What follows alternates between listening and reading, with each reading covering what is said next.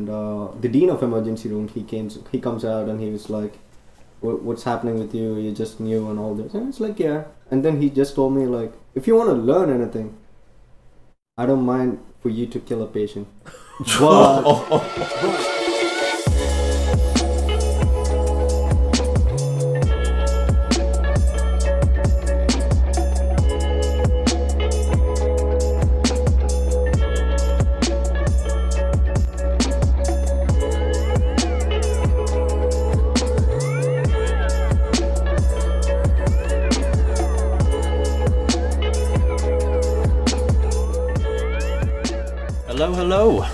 Welcome to the first episode of the Crossroads Podcast. I'm your host, Mike Wadrinski, and co host, Yazan Katona, but I'm stuck doing the intro. This podcast takes place at the Sublet Inn in Chicago, which is a house shared with up to 15 people from all over the world looking for a temporary stay in Chicago. Mostly it's just students, interns, young professionals, and this podcast is a informal sit down to share our stories of the road that all led us to this house. Now, first up, we got Vicky Karthik, a medical student, one of the first roommates of the house actually. And you could almost say he's a founding father, and absolutely the first person I gravitated in the house when I first got here. Uh, good times were had, but uh, unfortunately, he left a few weeks ago, and he is sorely missed. So, without further ado, episode one with Vicky Karthik here at the Crossroads.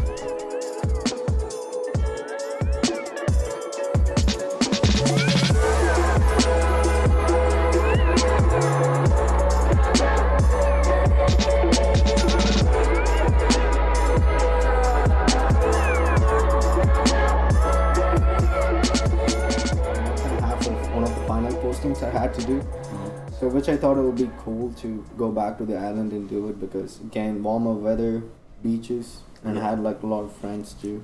And then you Were came there. back in February or like March or something, right? Oh when yeah, everything end of end of February. Yeah.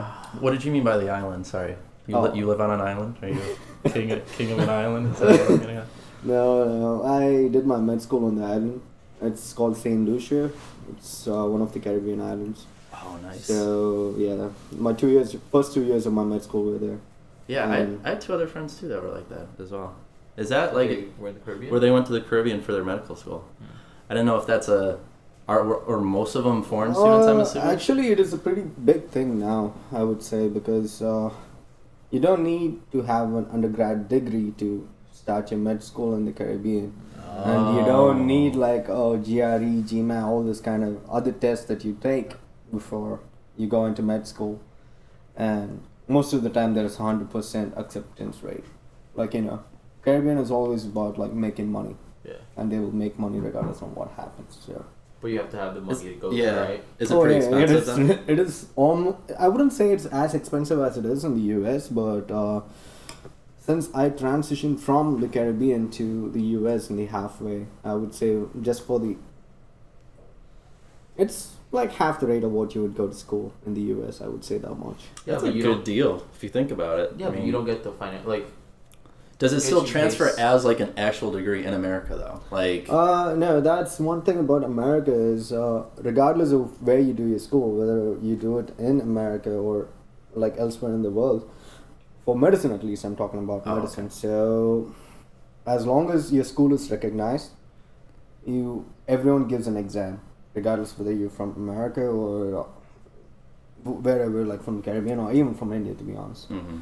So you there's a threefold exam, and the second one is like it has a practical and a theory part. So it's just like a computer exam, which is awfully long and awfully hard for no reason.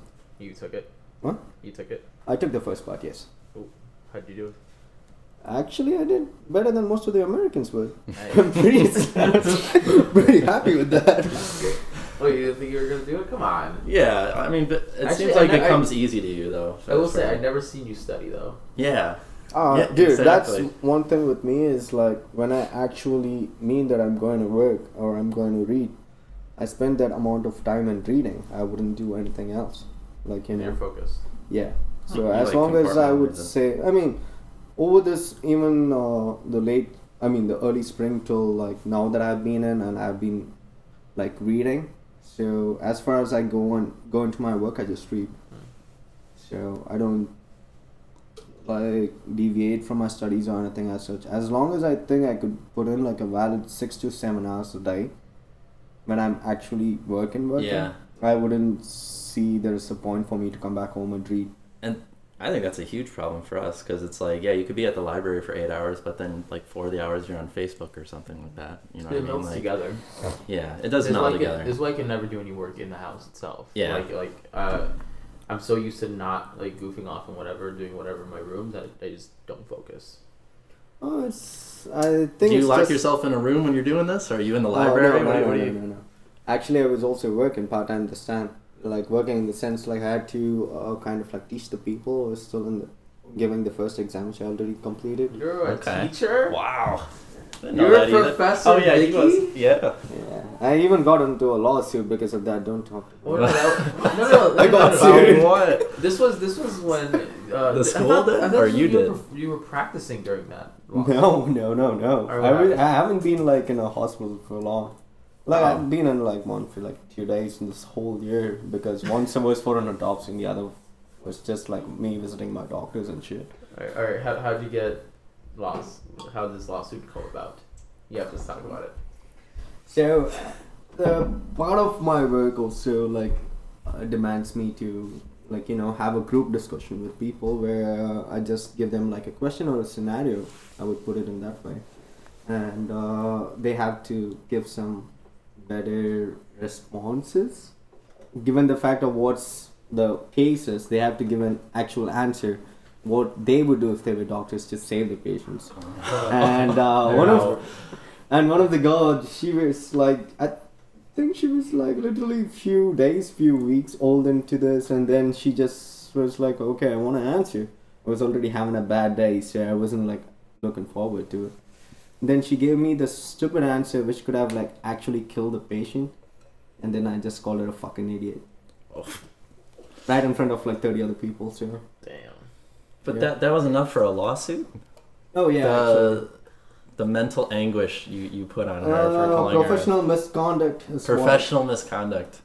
But wouldn't you get that all the time at uh, back in India, perhaps with, with Uh, teachers? per- perhaps uh, in India nobody gives a fuck. yeah. I would give you that much. Like nobody gives a fuck about a patient, because well, I- while I was also like doing a couple of postings in India, I was in the emergency room, and uh, the dean of emergency room he came he comes out and he was like, "What- "What's happening with you? You're just new and all this." And it's like, "Yeah." And then he just told me like, "If you want to learn anything, I don't mind for you to kill a patient, but but you shouldn't forget that for the rest of your life. You couldn't. You shouldn't make that mistake for the rest of your life. That was his theory. Yeah. Like you could make that mistake and kill a person once. I mean, I'm not sure how well I did that, but I don't think I ever killed anyone.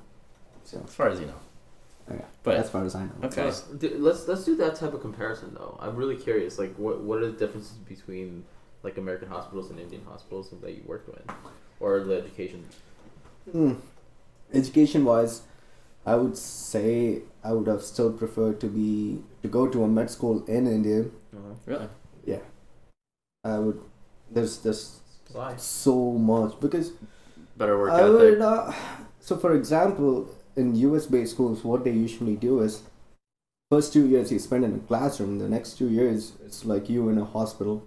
You're just shadowing a doctor and all this. But in in India, on the other hand, what happens is although you spend like a first two years mostly in the classrooms, you also have a hospital exposure to it. And then after the when the third year begins, along with classes, you're also like a practicing like medical like doctor student kind of thing. So you usually get your hands on on the patients and then you could you will be able to like scrub in and sh- and stuff. I also got to do that. I'm not no offense, but then there's also this uh, part where like you will have a definite internship for a year in the end of your studies Mm. and you'll be paid for that too and uh, And the it- way So yeah, yeah. this is okay. So the re- but like in the American system, you have to do that yourself, right? You have to try to get your, you, your yeah internship. I feel like yeah, you you have to something. get your internship by yourself yes I mean, I feel like you're spending more years. I mean, like what you're saying was like suiting up basically to go into the i mean into the room. I feel like it, it takes a lot longer for a med student here to do Getting to do to to get that. into that. Yeah. Uh, I mean, you're shadowing what the surgeon. You're doing the rotation program yeah, pro- here, right? rotation program is what I did, but the thing is also when you shadow, there's not like a lot of things that sometimes they teach you. Like there is something about medicine is like somebody can teach you for as long as they want, but you just like practicing is like a total different thing.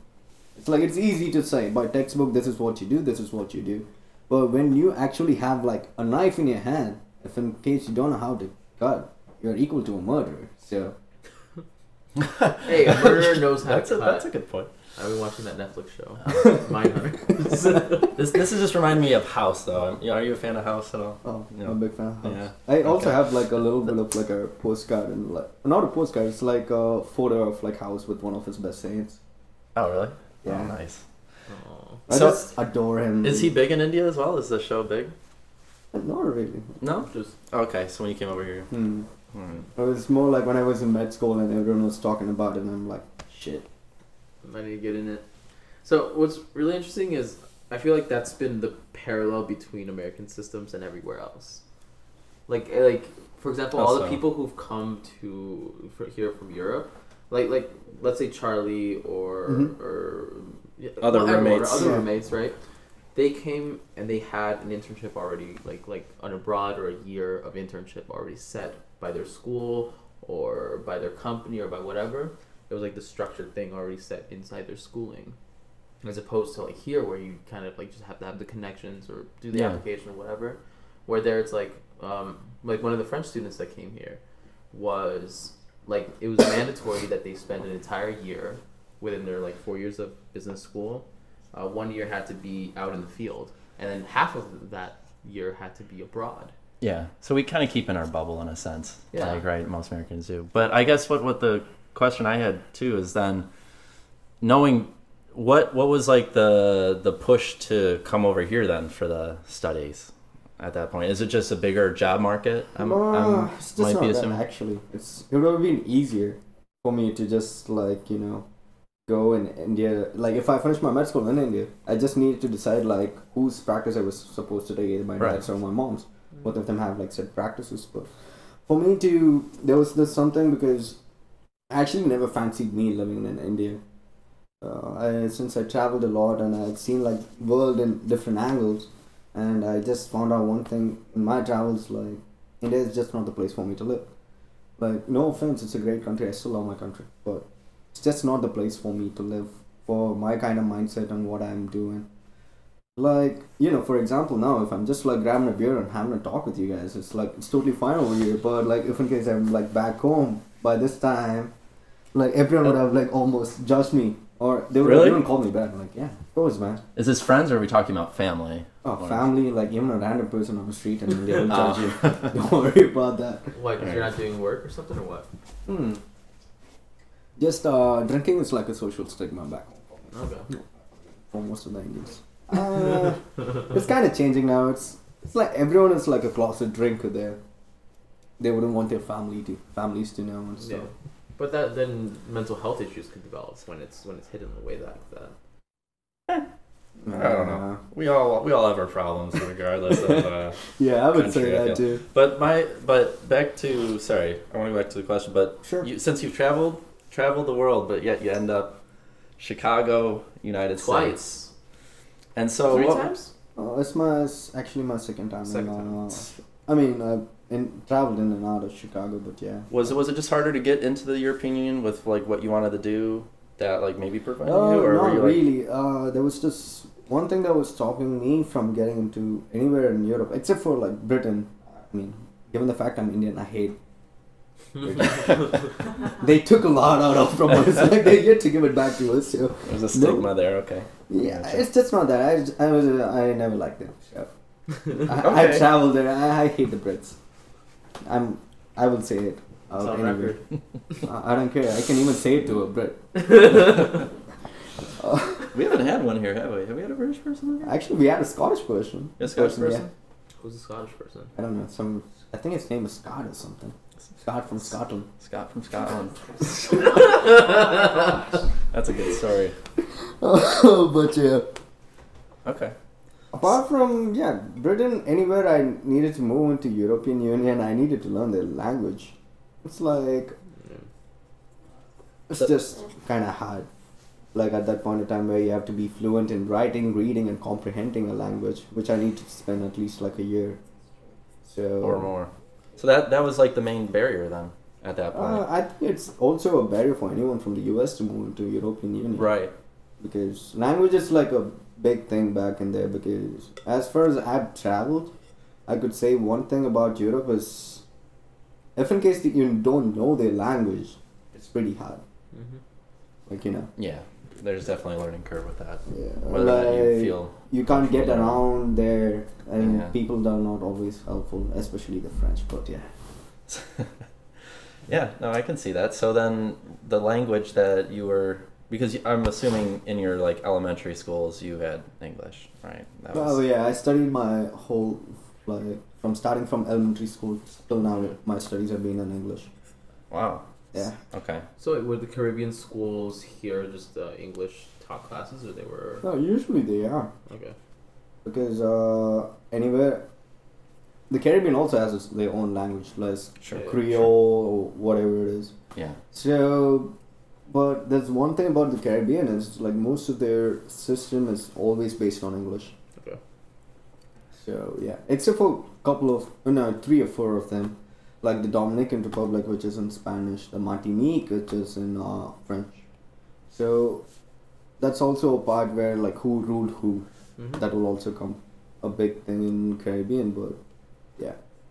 So I mean, yeah, because I guess maybe that's why we get more, more of a foreign uh, student flux is just because you guys have been basically bilingual through classes and through school, so that it's almost kind of comfortable going to the United States, just because it's already a language that you're prepared to understand. Because really, understanding a language is also like understanding a mindset too, right? Because like knowing Spanish, then you start if you start thinking in in Spanish or you start thinking. Uh, well, this would be actually a good question for you. Like, do you typically think? I'm assuming now you think in English more or less, but but when when you're when you're speaking in your uh, home, My mother tongue, yeah. yeah, is do you feel like you act a different way or a, Uh, I Kind would say personality. now I would be acting a little bit different because it's been like a whole seven to eight years now. I'm like almost like going towards my eighth year.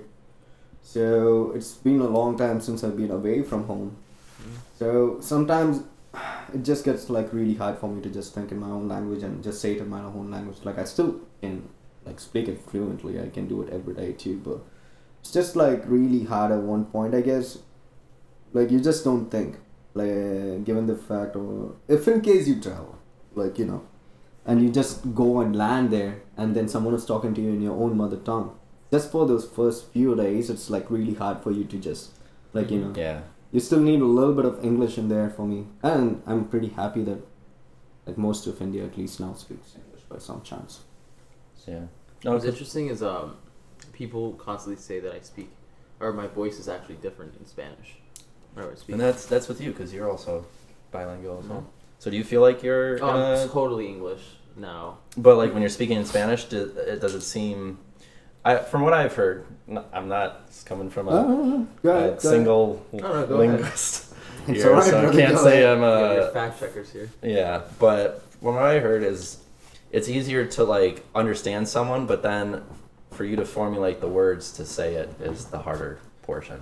Well, Basically, you're- the you're- speaking's harder part, but the listening, like you're doing real don't time understand. translating, right? So like it, it, when you're hearing it, you can literally it's like Google Maps al- or Google Translate almost, right? It's coming in. You're you can translate each individual word as it's coming in, right? Right. But on the flip side, you're thinking about a sentence, and you not only have to speak, think about how, what you're saying, but re- in real time translate it and say it. And I'm not a multitasker, so I get tripped up. Sure. Ooh. No, props to you guys. I mean, I think that's that's key because it starts making you think almost a little bit more logically in terms of speech. Uh, I would think. I would also say one more thing is that some people have actually told me that I act different. Like my Act body language like totally changes when I speak my mother tongue when I'm like you know when I'm speaking in English. because uh, I don't know. People just say that I'm more s- kind of like sophisticated on the side of English. I don't know how, but I think you're sophisticated regardless of that. have you ever used one, like, s- switched your language to try to get a girl? just my language. Like, so let's say you're in. India and then you're just like, all right, let me just speak some English over here, try to be sophisticated, or, this, or like the other side. Oh no no Oh, no! Okay, let me just speak some. I see uh, what you're saying. Some yeah. Indian over yeah, here. yeah, yeah. Oh really? Actually. Try to woo, Every- woo them with your beautiful English. Yeah. Oh no! Okay. I don't think that's a good What's idea. up, homie? Yeah. Hey, how you doing? How you- uh, never how you works. Sorry. because uh, they all speak English now. Yeah. That's a It's not pretty as cool. big It's not as cool. misconception now. All the but cool kids already. do it. anyone from our generation is pretty much easy. They like they could speak English like easy peasy. At least understand it for Mm. most parts. Yeah. Do you, do you ever get issues with people trying like struggling here when you're working, trying to understand you, or does that not really? Because honestly, I can, I don't hear much of an accent, but I just didn't know if some people are like, Ah, What'd you on. say? I What- mean, the thing is, was there a? before I moved into Chicago, I actually lived in Atlanta. So Oh, the South part is like really racist, regardless of whether I have the perfect accent or not. So I'm perfectly fine with it. Now I'm. I would say that that kind of trained me to take any kind of race, racial comments. But what were you doing in Atlanta? uh, I was doing the same rotation thing. Oh, okay. So I thought that would be a good thing to start over there because my sister was living there. Oh, okay. Can we can we talk about actual your like what you've dealt with in terms of racism while you've been in the U.S. Yeah. As a guy who's come in, you know, like what were your perceptions of America, and then like you know, and then racism just being shoved into your face? Like, how did that feel? I was actually my first day in uh, during my rotations. Mm-hmm. First day. Yeah. Story time. Uh, the thing was, uh, so that was my first day. So the only thing I was allowed was to shadow the doctor. Like you know, just shadow the doctor, go into any room that he goes in, except for while he's peeing, I guess. But uh, when I went in, there was this one of this patient, right? She was African American. Nothing against, nothing like. So we were doing the history and stuff, and then I was like, I'm pretty okay at, till this point. I wasn't asked, I wasn't asking any questions, but I came to the physical examination point, and uh, this woman was like, "Right, I would just not strip in front of an Indian man," and I was like, "All right, cool." I was like, "What does it mean?" and then I read a case report, and then she was like a stripper. So that's when I thought I was like, probably should have thrown like ten bucks before she stripped. Oh. okay. Well, that was the first day. Drink. Drinks of that. Yeah. Okay.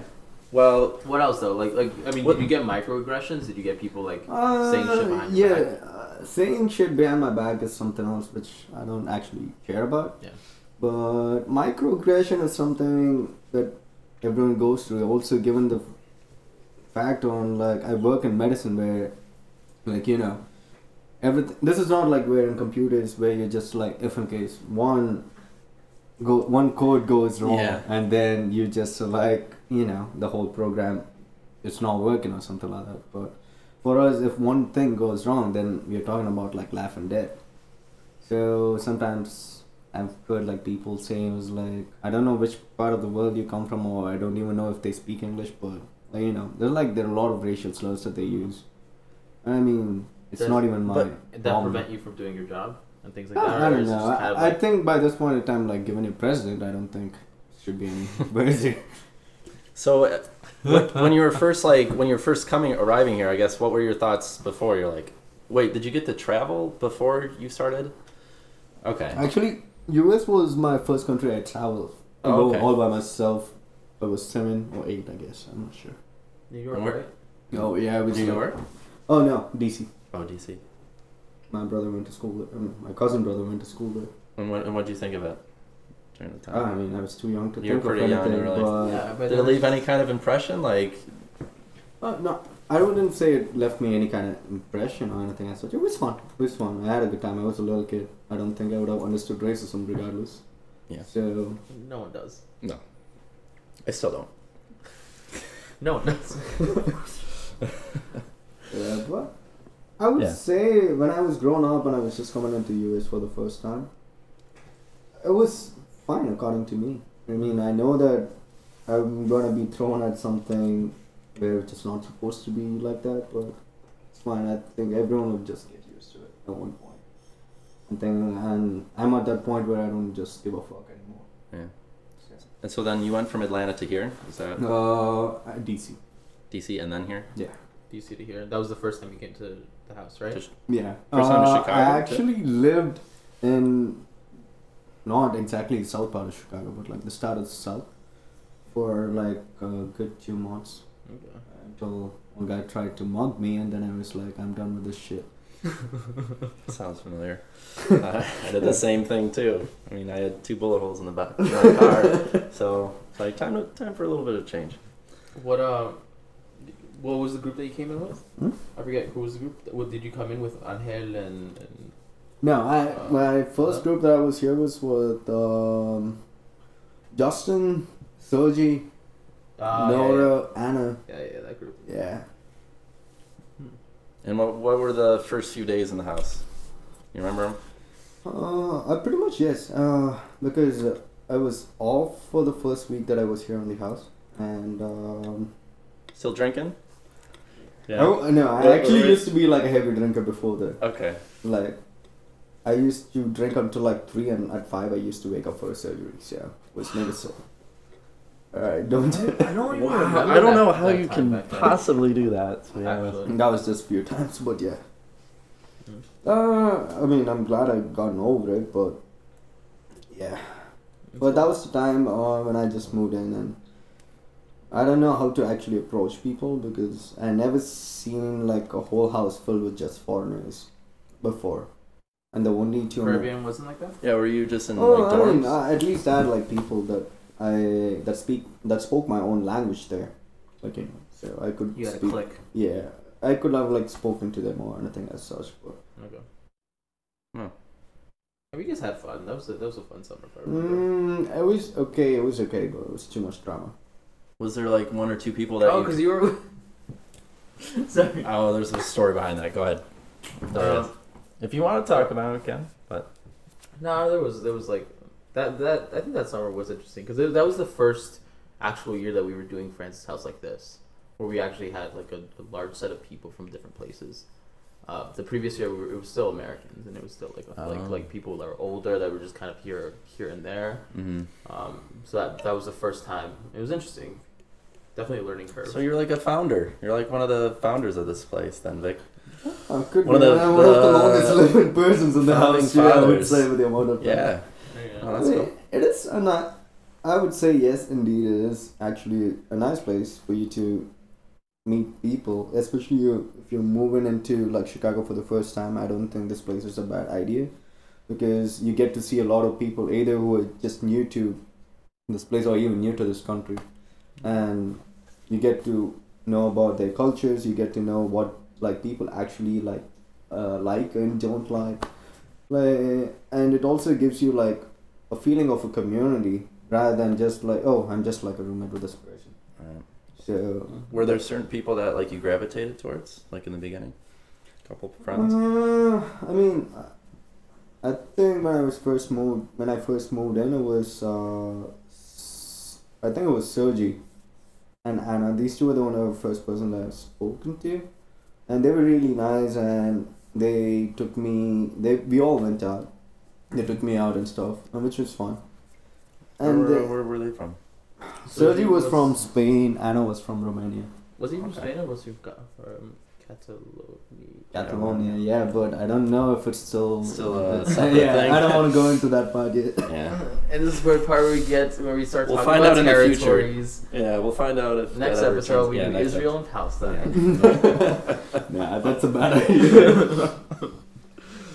I, okay, and I remember at the very end, like you actually, like before you left, you actually asked like Edgar, like, "Hey, can you reserve a room? By like, I'll come back in a couple months." And so, what, was, what was Uh, your thinking on that? Because I was actually pretty surprised. Like, oh, he's you're coming back. uh, because the thing was, when I was leaving for the first time, I actually didn't know until when I was supposed to stay. Mm-hmm. But uh, there was some issues with my school that they couldn't just schedule me an exam for me to get my certificate, you know, my dig- my diploma. So, and I was like, right, and then I had to stay there for longer. Then I just decided it'll be a nice idea for me to travel for a bit. So I flew back home, and then then I went to Philippines. This when you did your motorcycle ride. I mean, I do that everywhere I go. So yeah. Uh, And but what? And that leads to another whole question of the uh, the motorcycle aspect of your life about uh, the accident and how how long ago was that, by the way? Alright. We're talking about like a good eight to nine years now. Nine years. what what is this accident? You didn't know about it? No, I don't know about it. Oh. Yeah, he had an um, accident. I mean, he's had. I know- I had a There's bunch been- of them. I had a bunch Yeah. of them. I I, don't know. I know you like motorcycles and you ride them, and you said something about doing a wheelie or some shit on a mountain. Whatever. Uh, that's not the stupidest What'd thing you I've ever done He's, till now, I he's, guess. kind, he's kind of a big deal. All right. No. What, what happened? So, well, I had a street bike when I was actually when I was in my tenth grade, and um so I used to smoke that time. What? And my cousin was there, and then he was like, "Dude, let's go for a smoke." And I was like, "I don't, I don't care. Let's do whatever." And then uh, he was like, he wanted to drive my motorcycle. So we go, we have a smoke, and on the way back, I was like, "All right, there you go. You can drive." He was driving fine, and it was like a single way traffic. This guy wanted to overtake this one bus that was moving way too slow for him. And on the other side, there was like a truck on, and he he couldn't see that because he was on the other end of the bus. And then when he went and he was like starting to cruise down, that's when he saw the truck. And then it was around, think it was 60 miles an hour, and then he just panicked and he hit both the brakes, and the vehicle just toppled and threw me out of it. I landed face first, and yeah. And you still look like that? Huh? And you still look like that? Oh, no, it, it took a good amount of surgery for me to look like this, but no. Uh, I landed face first, and then I just had a blackout. Then a couple of days later, I woke up in a hospital. And then I saw I wasn't that pretty, I would say, at least. wow. Then yeah, I had like a shattered patella that I had to, and they had to put like a metal plate in there. Then I slipped like a couple of discs in my spinal cord. Then I had to go through like a reconstruction surgery. So did that ever did that impact you on maybe wanting to go into medical? Oh, the field? Actually, Or was there that was kinda- only one point that would have like pushed me towards like going into medical was like the amount of money it costed me to get my face redone. That was pretty nice. Because you My- said money is like a big factor in you becoming a doctor and where you where you want to go, right? Uh, it is also it is a big factor too because uh, in the end, if in case you ask anyone why they work in there, it's like it's for money. And anyone, I would say, any doctor was just saying, "Oh no, I'm gonna like you know serve poor people and blah blah blah." I'm like, fuck now. Like regardless, you need money first to serve anyone. Like to even serve your own family, you need like money. So that's just a bullshit answer that people give. It's like, "Oh no, I'm just gonna serve people," blah blah blah. Never works, bro.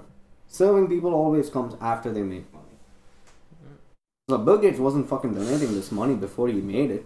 Only when he became like a billionaire, it's like, hey, I don't know what to What do about- with this money. What about those that do like Doctors Without Borders or programs like that, right? That they go out and Yeah, what's the appe- what is the appeal to that? Is that first of all even appealing to you?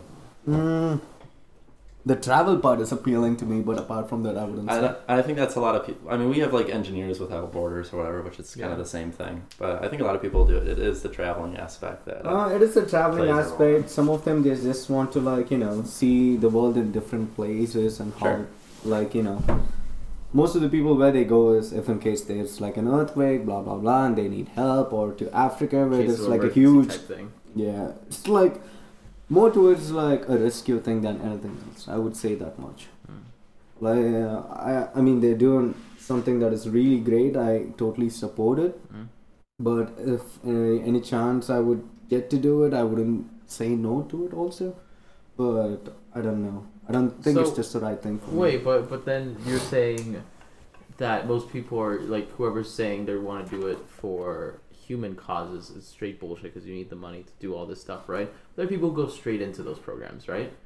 Uh, and ideally, like those people shouldn't need to have the money to support themselves or support all these people around them, right? They're not doing it for the money; they're doing it for that that emotional, so what they have inside. Uh, And so what I'm wondering is, do you? I mean, like, I don't think Do you you're have that? Yeah, I, no, no, I, I don't think that you're- like generally you don't have to support anyone, right? Generally you don't need to support anyone that is one thing. But i would also say is for example even i'm also like a part of this thing in africa where if in case something ha- happens or if there is if there is anything then i would just go there and like do some social work and stuff. I can do it yes of course. Mhm. but how long can you just expect yourself to do it? Even all these people who do like doctors without borders and stuff they can probably do it until like they're 30 because it fancies all the travel it also like you know you also have this humanitarian part of it. But when you actually thinking about like starting a family or even like getting settled anywhere you need a proper job. You need money to actually settle down. Like you can convince yourself uh, convince So yourself you're saying it's a short term thing, and long term everyone just long term like, everyone will need it. For example if in case you point, make enough yeah. money to just go out and then do it that's a total different thing because then you actually have the money to uh, help people but until you're 30 you just it's fine but after that what are you gonna do you, you can't just keep doing this forever Right. that's what i'm saying No, that makes At sense. one point you need to settle down and you need to have something to start your life together So I mean, we, we do have this concept of the American dream. What is the dream in India? Is there is there uh, the Indian dream? Is there something similar as well?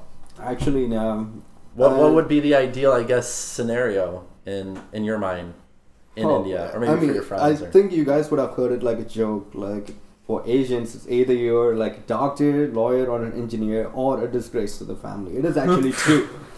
it is actually true. I can tell you that much because if you take my family, the whole one, like all my cousins of my age, or at least like ten years older to me, I would say all of them are either engineers. I'm the only doctor apparently.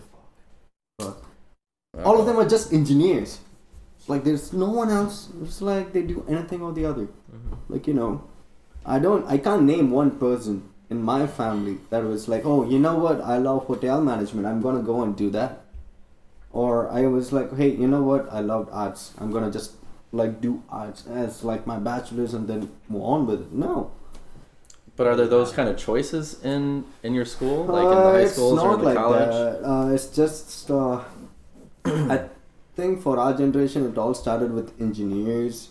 Was uh, when the IT field was just really big because it was like the early two thousands. Mhm. That's when like the when um, most of the multinational companies when they saw there's a huge amount of like Indian engineers out there and they would do a job as long as you give them a little bit of salary hike. Mhm. And when these guys came in, they were making like they were balling money for up to one point, at least according to Indian standards. Like you know, I'm not mentioning according to American standards. So everyone who saw that, they just thought like, okay, I just need to be an engineer or do something with computers or IT, and then I will make it big. Until it was like 2007 or 8 when actually even America faced like a downfall in that sector, and they sent like so many people back Right. home. yeah. So until then it was fine, but the stigma actually stuck in people's head. Like once you become like an engineer or a doctor, you would just be rich. You made it. Yeah, You made it. Yeah. it's What like is- you. Interesting. What's interesting is it's the same way here about like architects, because in general Uh, architects don't make too much money. True. Well, um, for for yeah. the first like like couple decades, you don't make money. Yeah, I mean, unless you're really getting into a like a high end firm or something like High that, firm or or you're you're in a, your own a niche kind of group. Yeah. No, that's true. You could say that about a couple industries too. Mhm. You know, um, but like what I was referring to is like the American dream of just living in the suburbs with the white picket fence and the the house Well, so with two that kids was and that's stuff the like Indian that. dream, right? And so then that's Uh, And then so this is the American. So like, what was the American dream And- to you when you were in India? But that's going to be even different from you, Zan, just because, like, me as the generic white person of the group, I that like that's what I came from, like from a little small town with, you know, And farmland and me as the generic twenty thousand people. you as a generic, uh, half coming, Hispanic, half coming from uh, no Middle Eastern. No, the generic coming from from uh, immigrant parents. Oh, It's literally like there's there's Yeah. really only one American dream for for that group or two of them, right? You either become Is to It's become making like it, the it's making it. white person. That's what it means. So like, does what I'm saying sound good That's to what you it all means. It's like you know, become the generic white person, have a beautiful house in the suburbs, and like you know, Yeah, hang out with white folks and play golf. And is that appealing to both of you guys? Oh, not really. Actually, I'm not the biggest fan of those. Not a big fan of golf. No. No. More of a pool player. person. right. Okay. That was, that was. I mean, I was just curious if if everyone, because a lot of people I just meet in the city do not, definitely don't have that. mm, That's not a Like favorable direction Yeah. in their life, and so I mean, but what what you're saying about making it in terms of, I'm get I'm assuming just once you make that job, then you're getting the income needed to Uh, I mean, that was up to like just one point. ideal. But after, so given the fact that there's so many people, they really wanted to like you know go into engineering, just because they would be rich. So there was also like this increasing amount of like engineering colleges all throughout India. Mm. Up to like one point was where there is like literally 1.5 to 2 million engineering graduates that graduate every single year, just from India. uh, engineers. A lot of That's problems. I mean, I'm, I'm sure you have a ton of med students as well, though, right? Like, not would, as would much. You, not no? as much. No, not as much when compared to engineering. Okay. because it's like it's two million engineering graduates a year. That's what we are talking about. Probably not even like ten percent get jobs. Really? Yeah. So then, And- then do they come here then, or do they they go? Uh, some outside of them country? actually come here to do their masters over here, and uh, make it more competitive. make competitive. it more competitive, or at least like make it into some job over here. But I don't know. It's just like a.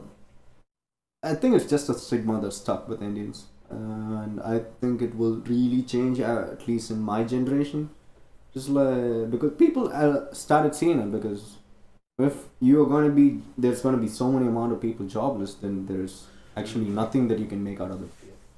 Yeah. So was it? Supply. Sorry, was it just like your generation you think that had this stigma was, and or was it like your parents Hmm. as well that had it? Does this does this go back a couple generations? You think? It's always the same. I, I think I don't know. I can't speak, but there's this one thing that I could actually fancy is like my dad telling me that I would be like a doctor or an engineer. Mm.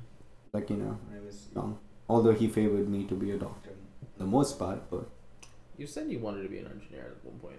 at one point, yes, uh, that was my actual field of interest. Apart from like all my other things, so all I did till now, my engineering was my field of interest till now. What was the switch then? Oh, given like my dad gave me an option and told me that you can leave the country and you can do what you want, and um, he just gave me an opinion because I, that was the time that I was like still into racing. Then few accidents, then I couldn't do anything anymore in that field, and I was broken. I was like, okay, I'll just do engineering or something. Then my dad said it's not actually a bad field and I had a little bit of exposure to it because both both of my parents. So Yeah. I just thought it wouldn't be a bad idea for me to just leave my country and start it over. I don't think it was a For bad idea. medical Yeah. right? So what he did is he said, "Hey, you have the option to be kind of away from from here, go to this medical school, and and it, you're more attracted to the freedom or the opportunity than." I mean, yeah, that no, sounds it's pretty not- enticing. You it's can not- move the, to another country and. I mean, and come be on. That's how you made it I mean sound. that yeah, that made it sound Uh, amazing. To be it's honest. not like that. Sold. Mm-hmm. Sold. According to me, when I was like 18, and then I was just all I wanted to do is like you know I wanted to be myself. I wanted to make my own thing. I mean, I did have financial support from my family. I'm not saying no to it, but when I moved in, and I think I found out a lot more than what I was before. So Hey, I think that path. that that's not like a bad deal, and here I am here today at this point in time. It's because of like what I did. It's like pain for me is like something else, but actually doing it, like you know, it takes way more than that. So Huh. yeah, I don't think I've done injustice to my profession till now.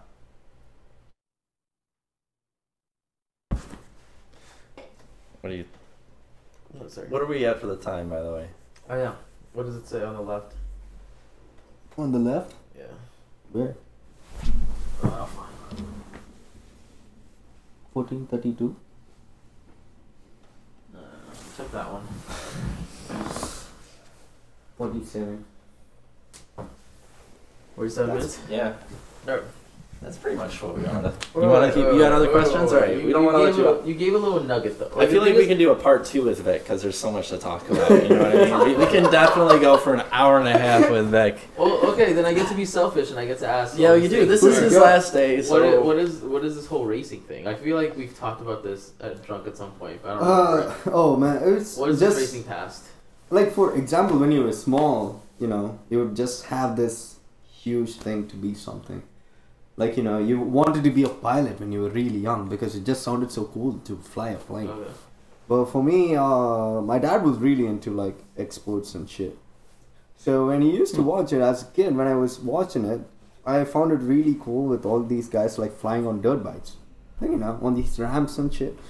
And then uh, I was like, ah, sounds cool, and all those. And I started driving at a real young age. I was able to ride a motorcycle when I was like 11 and then I started driving a car when I was like 12 and uh, when I was excuse me when I was 12 and a half there was this uh, kart racing thing that was happening. So it was just like basically a college like racing that's the major thing in Switzerland. So that college came to India to search for like young drivers actually. That's how it started. My friend was going for it and he was like do you have something to do? And I was Mm, no, bro. I'm just chilling at home. Then I just went with him, and then I drove and I actually qualified on like the top ten list. So I moved on to the Wait, next. this is your first race? Yeah. You qualified on a top ten. list because it was like race? it was not like racing. You're not racing against people. You're racing against time. The timing. timing, Okay. yeah. So that's how they first start to grade you. Right. And then few more races into, and uh, actually didn't make it past the third round. And uh, another company saw me and they were like, actually, we want to sponsor you to drive for us. Wow. Then uh, I was like, okay. And then I had to go into classes for shit. and like a whole summer it I took out like, of my okay. life. it took out like a whole summer out of my life. Hey, they decided to pay me That's too. not the worst summer. No. yeah, they sounds like decided to pay. me. Awesome. I, song. no, I was making ball. I was like balling at one point because there was these shows that happened because that was the time when like Porsche was like coming into India, and uh, my company had a tie up with them, and then they were like, oh, you know what, we would like actually want like people to see how fast these cars are, so they just like let like a sixteen year old. It was like four of us behind like hundred thousand dollar cars just like race the shit out of it in a in a track, which wasn't a bad idea. I would say. Do Were you considered interns? Is that what? Is that what? That's a, his that's, job a, that's a That's the best internship. intern job I've ever heard. Yeah, uh, I was having fun, and I Yeah. made so much money. Like I could like pay so much out of my school too. I gave like almost thirty percent of my school. Then I took off like twenty percent of my living charges. So basically, I made a huge huge amount of money, and I still have some leftovers with it, which is good. Wow. That's lasted you a ways. Hmm? That's lasted you a ways.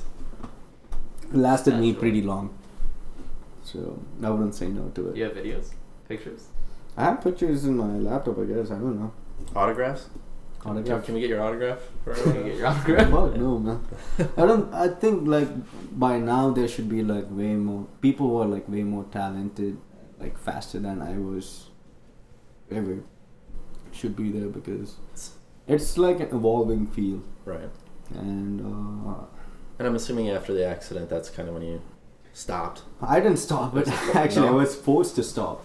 Oh. it wasn't like I wanted to stop because uh, they were like so we had to go through like a bunch of tests every year for us to either to move into the next level of racing or something so when i was like trying on planning on like qualifying for f4 that's when i had my test and the insurance company was like they termed me fragile i was like dude one more accident you're back and you're back of a wheelchair for the rest of your life.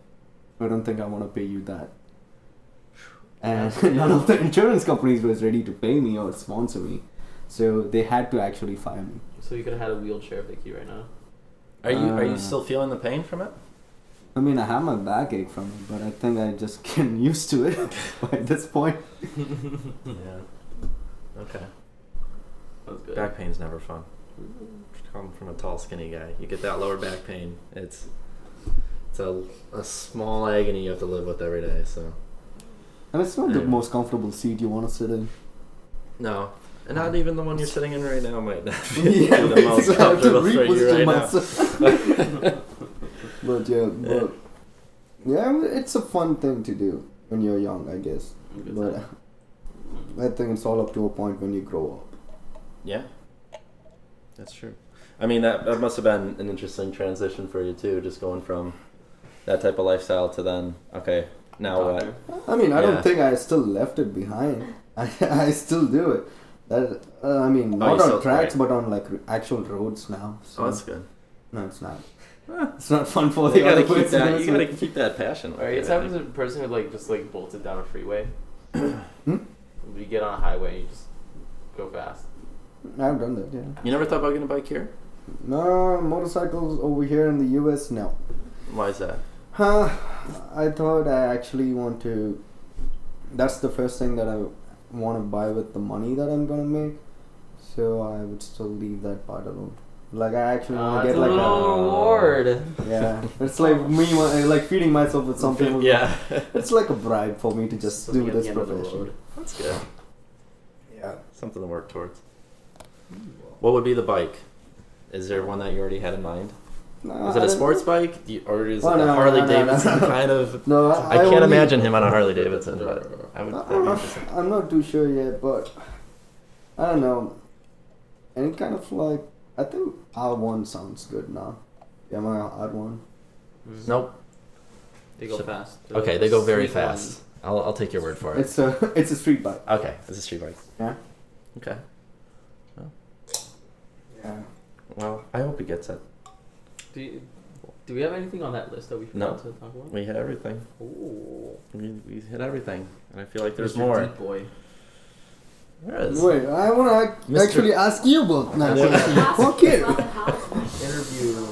You want more about the house? How about what are your lasting uh, last few moments? Well, yeah, Wanna let's go do that. through let's that. do that. Yeah, let's How do some closing uh, All right, all right, all right. comments with us. So you you you've never really actually like like we asked you a bunch of times. We evaded the question, but like like in all honesty, what do you feel when you were first coming to, to Chicago? When you're kind of like starting your residency and all that stuff and rotations. I mean, it was. Uh, I knew that it was gonna be a new experience for me for sure because uh, uh, this probably will be the clo- coldest place I ever lived in.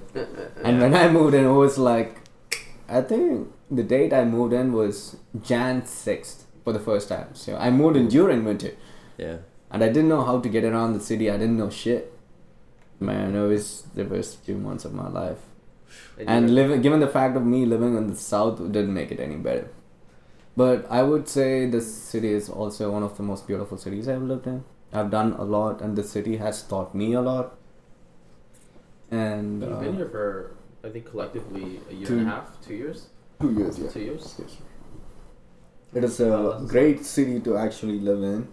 Will I live in the city forever? No, but Are you coming back? I, I hope. TBA, I guess. Yeah, I I You want am to. actually coming back over to the city in two months, but I'm just not sure how long I will live here or whether I would even like live here for long. Like for a job or something? Yeah, I Have wouldn't mind about actually taking a job in this city. Oh, okay. Yeah, won't be a bad idea. Okay. So the you know as it's coming to be your last couple days here, I guess. Is any anything that you wanted to do you didn't get a chance to do? Wow, that. I think you got to pretty much do everything. you I don't think there is a lot of things I actually want. I said something, Don't say that. thing, someone, but uh, yeah, something, An activity. An activity. A place. You don't have to. I, they too are like thinking about something like really sexual over there now. Yeah. Yeah, I let him into that. But- Y'all, y'all, uh, audience, please. We're, we're Right. here with a live audience of 120 people, and Where's we get a little rowdy sometimes. I wouldn't. Uh, I think the only thing I, I don't think I want to try something new. Actually, I just want to try something that I've been doing for like a while, because I can obviously try something new when I come back or when I go elsewhere, but Yeah. I'm not gonna get to do the same thing that I, I've been doing for a while. So what's the what's the thing? I mean, what's that thing? What what do you want to do? I mean, we're going to a bar in another. as soon as this is done. yeah, so we're basically gonna like finish a couple more beers and then head to a bar.